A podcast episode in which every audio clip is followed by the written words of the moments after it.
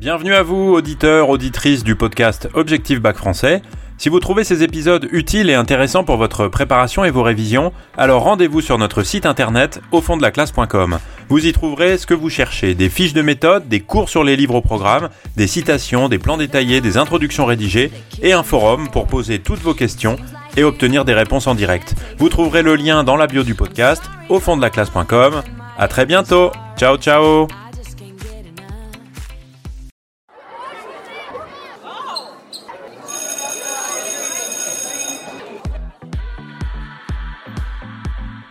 Bonjour à tous, chers élèves et chers amis du site au fond de la classe.com. Dans cet épisode, nous allons voir que Manon Lescaut de l'Abbé Prévost offre au lecteur une intrigue pleine de péripéties. Si le roman Manon Lescaut donne du plaisir au lecteur et un plaisir de nature romanesque, eh bien c'est peut-être d'abord parce qu'il contient une intrigue pleine de péripéties une intrigue pleine de rebondissements, d'événements, d'épisodes euh, qui euh, sont de nature à donner un grand plaisir au lecteur qui est toujours surpris, toujours étonné de ce qui va se passer. Alors c'est un peu paradoxal parce que le récit de Manon Lescaut est assez simple en apparence, puisqu'il se présente comme la succession chronologique d'épisodes, toujours racontés par le héros lui-même, en dehors de quelques exceptions, c'est-à-dire les interventions de l'homme de qualité, Renoncourt. Le récit est assez simple parce que c'est toujours la même voix euh, qui nous le raconte aussi. On peut même dire que le passage de la première à la deuxième partie ne crée pas vraiment de rupture, ne crée pas de pause particulière, et l'histoire reprend sans s'arrêter de manière extrêmement marquée. Alors l'action avance en alternant des aventures et des moments de calme. Les aventures, elles sont marquées par des coups de théâtre, par des interventions des personnages secondaires en particulier. Et après un moment de stabilité, l'action reprend systématiquement avec un nouvel élément à résoudre. Un fait extérieur comme le vol des euh, affaires, de l'argent de Manon et de Desgrieux euh, à Chaillot, ou encore l'incendie de leur maison, ou euh, par des actions des personnages secondaires, donc des tentatives de séduction de Manon, par exemple, Monsieur de B, ou le vieux GM, ou l'intervention d'un personnage comme Lescaut, le frère de Manon. On peut dire que la progression va vers de plus en plus de gravité jusqu'à la déportation de Manon en Amérique. Et ce roman très court, en comparaison des romans de l'époque et des autres romans de l'auteur, l'abbé Prévost d'ailleurs, eh bien, ressemble un peu à une tragédie classique, avec son unité d'action et sa grande simplicité, puisqu'en effet, tout tourne autour de l'amour de Desgrieux et de Manon, qui est le sujet unique. Et les péripéties sont toutes destinées à illustrer cet amour, à le développer. Et le moteur de l'action, eh bien, c'est une forme de destin, de fortune, un peu comme dans une tragédie, qui a déclenché d'abord la rencontre à Amiens au tout début du livre, et qui se poursuit ensuite par toutes euh, les actions euh, de la suite euh, du roman. Donc la progression est toujours centrée autour de cet amour entre les deux personnages principaux, et marquée par une grande diversité d'épisodes. Et c'est ça qui est intéressant et c'est ça qui fournit ce plaisir de la surprise, ce plaisir de la péripétie qui est toujours euh, dans cette cohérence de l'amour. Alors, les événements les plus importants peut-être ce sont quatre menaces. Les quatre menaces successives sur l'amour de Desgrieux. Alors, les quatre euh, menaces, ce sont les quatre tentatives de séduction de Manon. D'abord par Monsieur de B, euh, au tout début de leur installation à Paris, puis ensuite par le vieux euh, monsieur de GM, puis par son fils, le jeune monsieur de GM, et puis ensuite, euh, à la fin du livre, par celui qui s'appelle Sinley, c'est-à-dire le neveu du gouverneur de la Nouvelle-Orléans. Et en même temps, Manon, au fur et à mesure de toutes ces péripéties, comprend de mieux en mieux la qualité, la profondeur de l'amour de Desgrieux, mais elle ne le montre finalement qu'au moment de l'illumination finale, c'est-à-dire de sa mort dans euh, les grands espaces de la Louisiane à la toute fin euh, du roman.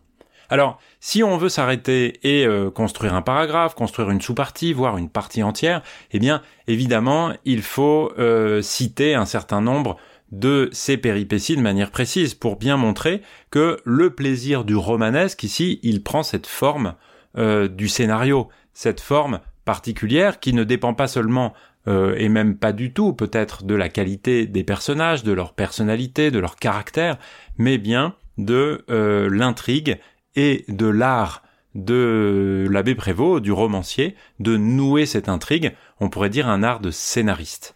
Et euh, on peut citer celles, les péripéties que j'ai citées avant, c'est-à-dire l'incendie de la maison, le vol des domestiques, l'arrivée du jeune GM à Chaillot, où à chaque fois, la fortune, le destin remet en question de manière perpétuelle l'équilibre et oriente l'action de manière toujours plus rapide vers la fatalité tragique, c'est-à-dire le dénouement du roman, la mort de Manon, la solitude et l'échec euh, de Desgrieux après sa mort et son retour en Europe, euh, en France, puisque à la fin il ne pourra finalement que choisir euh, le retour à la religion, c'est-à-dire le choix de son ami Tiberge, le choix qui est incarné par Tiberge pendant tout le roman.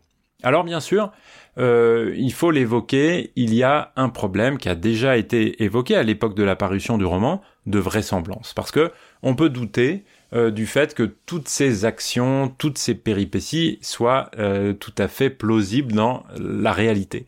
Mais c'est pas vraiment un problème finalement, puisqu'il est bien ici question d'une fiction, et ici il y a un choix de multiplier les péripéties. Et euh, ce choix sans aucun doute produit un effet certain, c'est celui du plaisir du lecteur, un lecteur qui n'est jamais euh, ennuyé, un lecteur qui est toujours surpris par ce qui va se passer, et euh, les périodes de calme finalement sont toujours assez brèves. Les périodes de bonheur du couple à Paris, où on a l'impression que les choses entrent dans une certaine stabilité, ne durent pas longtemps. Pour prendre un exemple d'une période de calme, d'une période de sérénité qui est ensuite troublée par un élément perturbateur, eh bien, on peut penser à la période qui suit l'épisode de Saint-Sulpice. À Saint-Sulpice, Manon vient chercher des grieux et tous les deux finissent par s'installer près de Paris à Chaillot. D'abord, il, passe une nuit dans une auberge et puis il trouve un appartement. Et on lit cette phrase à ce moment-là dans le, roman, euh, donc dans la bouche de Desgrieux qui raconte son histoire. Mon bonheur me parut alors établi d'une manière inébranlable. C'est donc là une période de bonheur. Euh, ils ont de l'argent, L'argent, euh, Manon et, euh, et des Grieux le gèrent. C'est l'argent que Manon a récupéré de Monsieur de B dans l'épisode précédent. Et à ce moment-là, Manon veut aller à Paris. Mais à Paris, c'est un peu plus cher. Alors, des Grieux accepte de louer un meublé. Et c'est là qu'on va rencontrer le frère de Manon, Lescaut, qui habite la même rue et qui s'incruste un petit peu chez eux avec des amis, emprunte de l'argent. Ils apprennent à ce moment-là, depuis Paris, que la maison de Chaillot a brûlé. Et ils se rendent compte que la caisse qui contenait l'argent a disparu quand on secourait euh, la maison. Et donc, euh, patatras, tout tombe par terre, et cette période euh, inébranlable, disait Desgrieux, de bonheur, eh bien, est terminée. Et tout cela d'une manière extrêmement brutale, évidemment. Et juste après, on a encore la même alternance, puisque Desgrieux va trouver une solution. Cette solution, elle vient essentiellement de Lescaut qui lui apprend à jouer, qui lui apprend à tricher au jeu, plus exactement, et euh, les, finances de Desgrieux, eh bien, reprennent de la santé. Et euh, il reprend aussi espoir et s'ouvre une nouvelle époque euh, de bonheur. Une époque de bonheur qui va encore être arrêtée par un événement euh, inattendu. Puisqu'un soir, de retour de, dîner, d'un dîner chez Lescaut, le frère de Manon, eh bien, euh, le couple trouve leur maison pillée euh, de leur argent et de leurs vêtements par les deux domestiques qui y habitaient. Évidemment, tout de suite, malheur, désespoir, et le narrateur des Grieux nous dit il ne nous restait pas une chemise. Et donc on passe de l'argent, de la perspective même de beaucoup d'argent, avec ce système de l'hôtel de Transylvanie où on peut jouer et gagner beaucoup d'argent, à plus rien du tout. Il ne nous restait pas une chemise après euh, le vol de tous leurs biens euh, par leurs domestiques. Et enfin, on peut prendre un dernier exemple de moment de bonheur, de moment de stabilité qui est troublé. c'est la fin du livre 1, le début du livre 2, euh, c'est-à-dire après les deux évasions euh, de prison, celle de Desgrieux puis celle de Manon, euh, on a au début du deuxième livre un moment d'euphorie, un moment de grand bonheur à Chaillot, qui est marqué par un dîner très tranquille, très heureux, avec Monsieur de T qui est présent ici, puis marqué par l'épisode du prince italien, où Manon trompe un courtisan en l'invitant à la maison, mais sans lui dire que Desgrieux y est et les deux rient, les deux s'aiment, Manon et Desgrieux sont absolument heureux. Mais à ce moment-là, euh, quelques éléments commencent à être un peu obscurs et euh, vont faire replonger l'action dans quelque chose euh, de tendu, de négatif et d'inquiétant surtout pour le narrateur des Grieux. Puisque Desgrieux recommence à jouer, commence à songer à l'héritage de son père, à des questions d'argent donc, et c'est surtout que le fils de Monsieur de GM arrive dans l'histoire, c'est un ami de Monsieur T, et il se joint à la table euh, à Chaillot. Il dit qu'il a honte pour son père, c'est-à-dire l'histoire de la fin du, du, premier livre, mais euh, Desgrieux voit très bien qu'il est attiré par Manon, et euh, il reste une partie de la nuit, il s'incruste un peu, il reste à dîner, s'invite pour une autre fois, et euh, Desgrieux apprend par Monsieur de T que Monsieur de GM fils donc veut proposer de l'argent à Manon contre son amour. Et on replonge donc après cette période d'euphorie du début euh, du deuxième livre vers quelque chose de beaucoup plus tendu et de beaucoup plus inquiétant. On pourrait prendre encore d'autres exemples, mais vous voyez bien, et c'est ce qui est intéressant euh, ici, que le plaisir du romanesque, ici, c'est le plaisir de l'intrigue.